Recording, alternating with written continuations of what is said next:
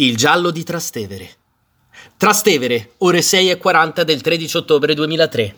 In via della Lungara, a poche decine di metri dall'ingresso del carcere di Regina Celi, alcuni passanti notano tra due auto il corpo di una donna, in posizione supina, con addosso una tuta bianca e le mani giunte sul petto.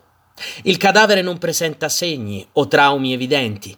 Incidente stradale? Suicidio dal terrazzo? Malore nella notte?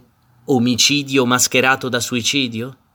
È un giallo affollato di domande e mai risolto quello di Claudia Agostini, professoressa d'inglese di quarantuno anni, prossima al matrimonio.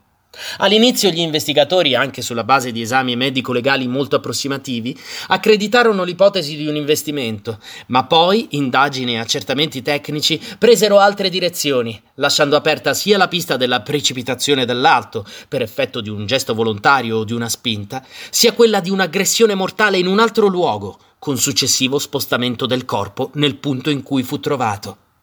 Grazie alla tenacia del padre Atos Agostini, l'inchiesta giudiziaria fu riaperta nel duemiladieci e tre anni dopo venne iscritto nel registro degli indagati per omicidio volontario il convivente di Claudia.